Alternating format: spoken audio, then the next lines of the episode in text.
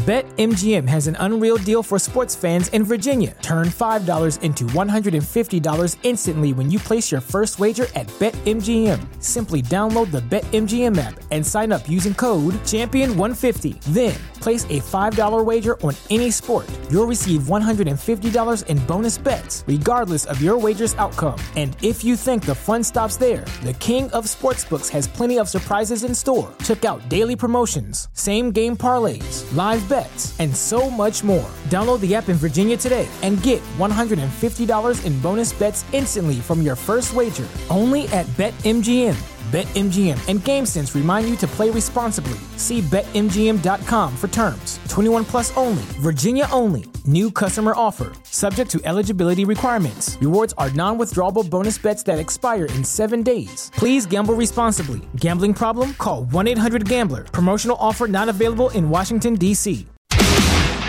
You're listening to Adam Carriker on the ticket on 937 The Ticket and theticketfm.com.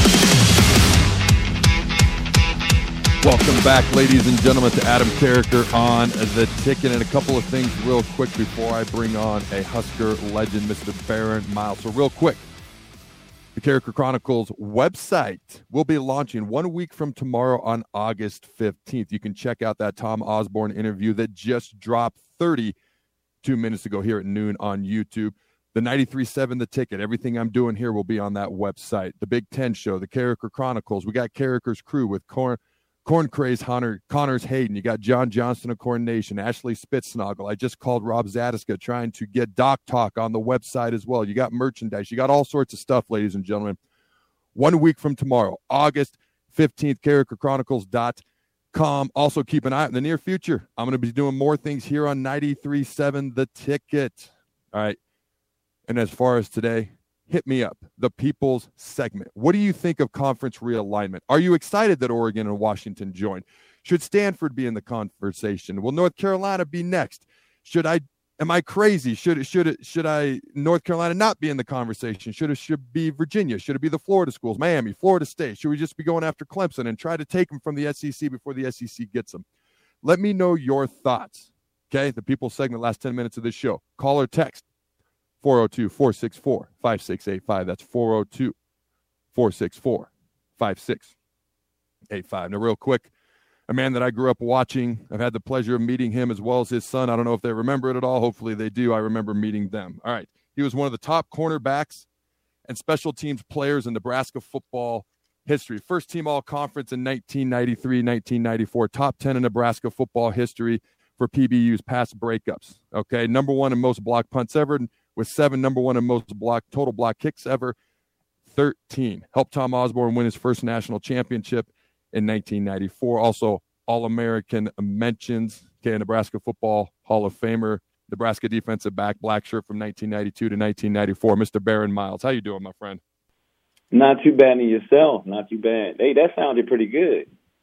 Like you know what? Anytime I bring a guest on, I like to give them their due justice. People need to know who they're hearing from. And you, my friend, are one of the guys that I grew up watching. I immensely enjoyed your career, what you were able to accomplish. Real quick, before I forget, Barron is joining me on the VIP line brought to you by Allo Fiber, where we understand the importance of exceptional service with local heart. Now, Barron, I want to go backwards before we go forwards a little bit, if that's all right with you, because I've chatted with Rob Okay, Dog okay. Talk, Rob Zatechka, and he mentioned yeah. to me a couple of times that the most talented team he ever played on at Nebraska was actually in 1992.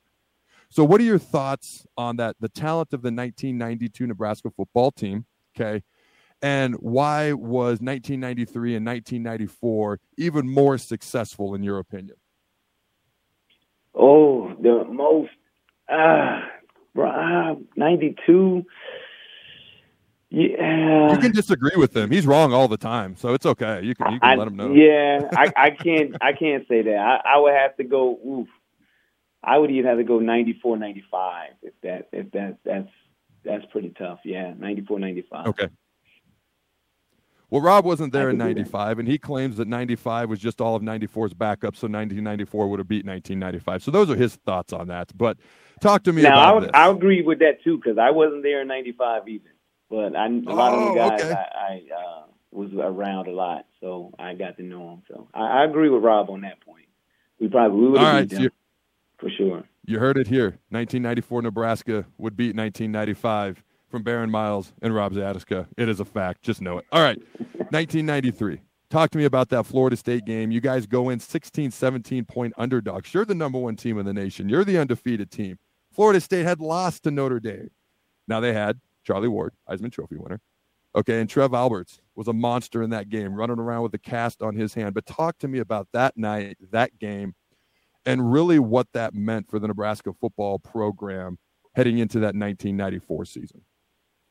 That was yeah, that was our stepping stone. That was our, our turning point. That was um, we had a lot going in on that one. I think um, for me, especially now being a coach, um, I think that probably was our best scouted game that the coaches gave us. We knew everything about them, what they was going to do. They lined up in certain positions, what route it was going to be, what play it was going to be, and we was pinpoint on. And I was trying to jump every little morsel I could have, um, just following their game plan. And that that was a game for us to win, and and we poured everything into it. And um, we didn't come up with the victory, but at the same time, shoot, it, it led to bigger things, and it led to to our legacy as as it grew from that point on. Now, talk to me because some teams, they are they're a little bit more predictable than others. When we played Oklahoma, when I was at Nebraska, we knew that they were going to start every game in a brand new formation with a whole new set of plays. But they were the only exactly. school we ever played against that really did that. So Florida yeah. State, did they not change much between the regular season and the night you guys played them that much in the uh, that night in the Orange Bowl?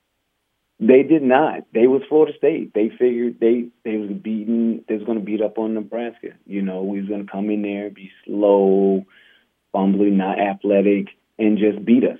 And um, they was very athletic, but at the same time, we was athletic as well. And I, I think we surprised them, and they took us for granted. I'm pretty sure.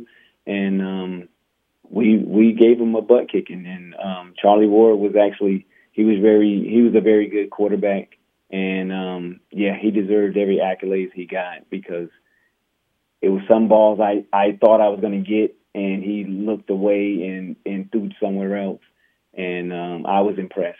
I was impressed by him because I I was jumping everything, and I was ready to to make my plays, and uh, he was throwing no look passes and everything. So um, I think, yeah, they was very athletic. They didn't change that much. They was just who they were, and um, it was their show for Bobby Bowden. All right, I'm joined on the Allo VIP line, Allo Fiber VIP line by Husker legend Baron Miles. Now, talk to me that night about Trev Alberts because I was a big Trev Alberts fan as a kid. Then Grant Wistrom was next. The impact he had on that game with the cast on his arm because that was his last game as a Husker. Talk to me about the impact he had on the game plan going into the game that night versus Florida State, Charlie Ward and Bobby Bowden. Um, he was a, a, a great leader. Um, it was quiet. It was subtle. He he had jokes, um, but everybody took to him, and he didn't have to say too much. And he led by example. He knew um, how to push the buttons. He knew who to push buttons to, and I think um, honestly, we came there with a, a focus and mindset to do a job, and Trev just led, and Trev did what Trev Alberts do on the football field, and that's why he he was the guy he was, and all the accolades he received as well. He he he deserved it because of what he showed on the football field, but um, a lot of the guys at that point in time, getting ready for the bowl game, guys were geared up and ready to go from the start. It was just Trev pushing little buttons here and there and just making sure everybody was ready to go. Now, for those who don't know, Barron is the defensive coordinator up in Canada for the Ottawa Red Blacks. So I gotta, I want to ask you this question from two perspectives. One, you played in the game as a player, obviously, Okay, yeah. but also now being a D coordinator, looking back on uh, that night. So I'm going to go to the next year. Okay, 1994 national championship. I believe it was New Year's Day. I could be wrong on that, but New Year's Day 95 versus Miami. Now you had on your birthday, the game sealing interception on your birthday to seal that game versus the Hurricanes. But a lot of people, me myself included, remember the fourth quarter, Miami being exhausted, the physical run game taking over. But if you go back and you watch that game, I think somehow it's almost overlooked how the Black Shirts dominated the second half of that game versus Miami.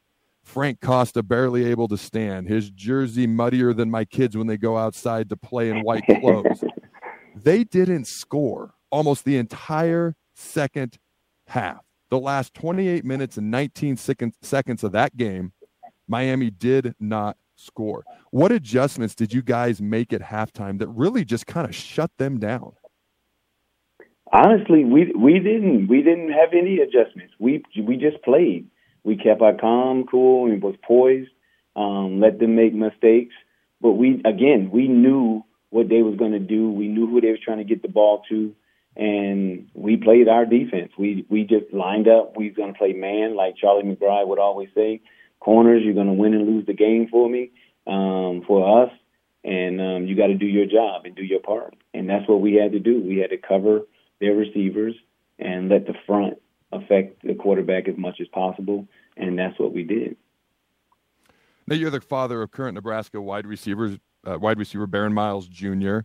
And I, I, assume you've chatted with your son a little bit. So whatever you're comfortable with sharing, feel free to share. If not, no big deal. But what have you seen so far? What has your son mentioned as far as some of the the differences early on in Matt Rhule's tenure? Some of the differences between Coach Rhule and the past couple of seasons here at Nebraska.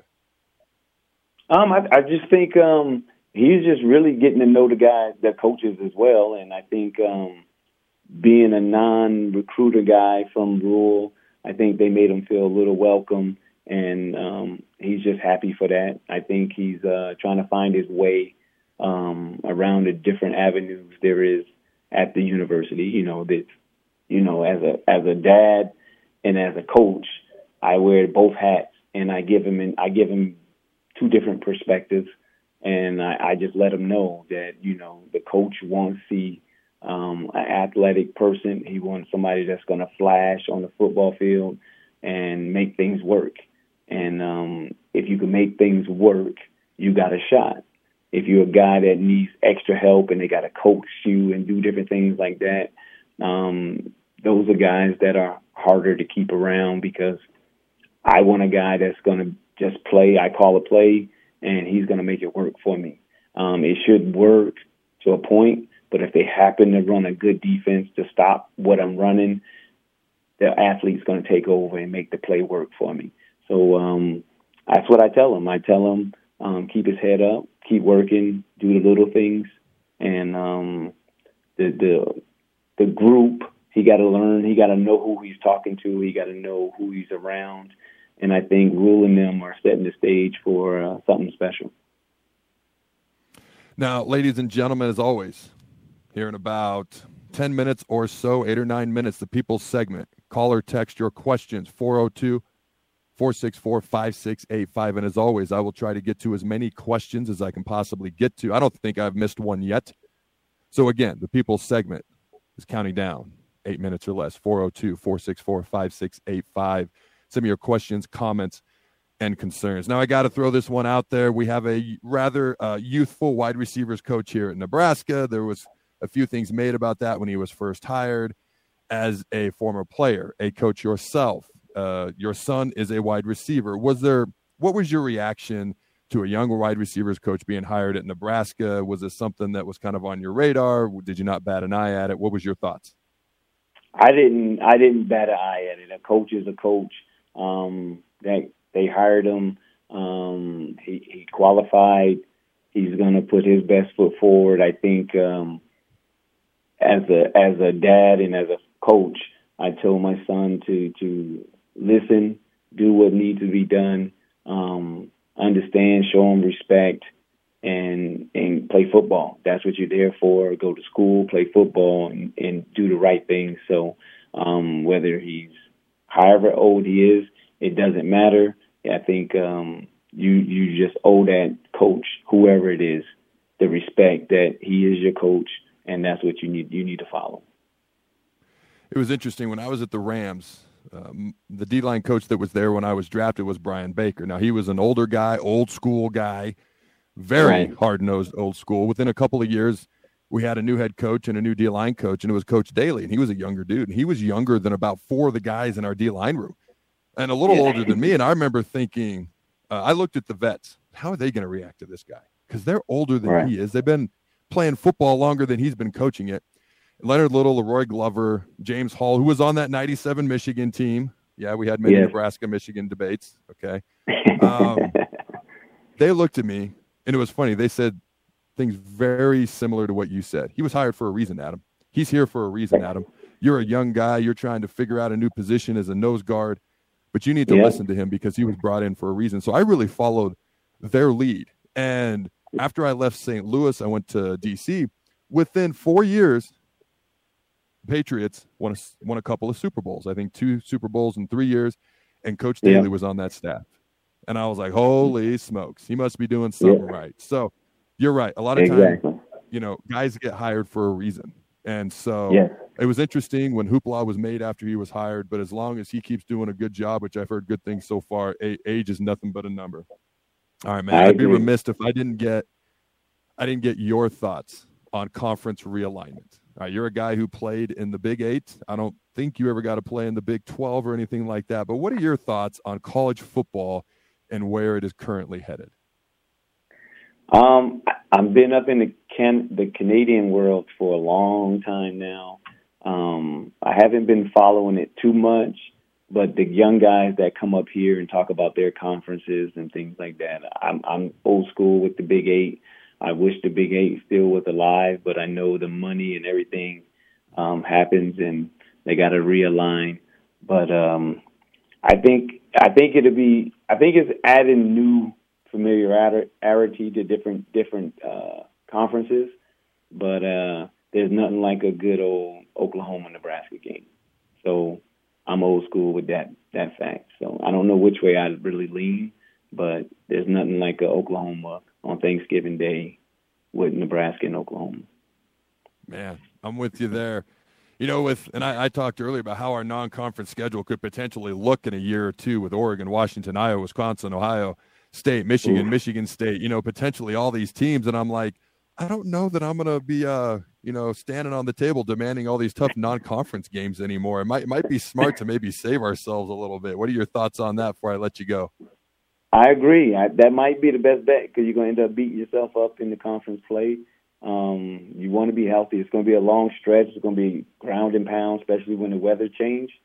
So uh, yeah, you might want to get a lesser lesser opponent in non-conference. All right, Barron. I appreciate your time. I look forward to seeing you at a Husker practice here in the near future. Thanks, my friend. Uh, thanks a lot. Appreciate it. All right, Husker Nation. We'll be right back.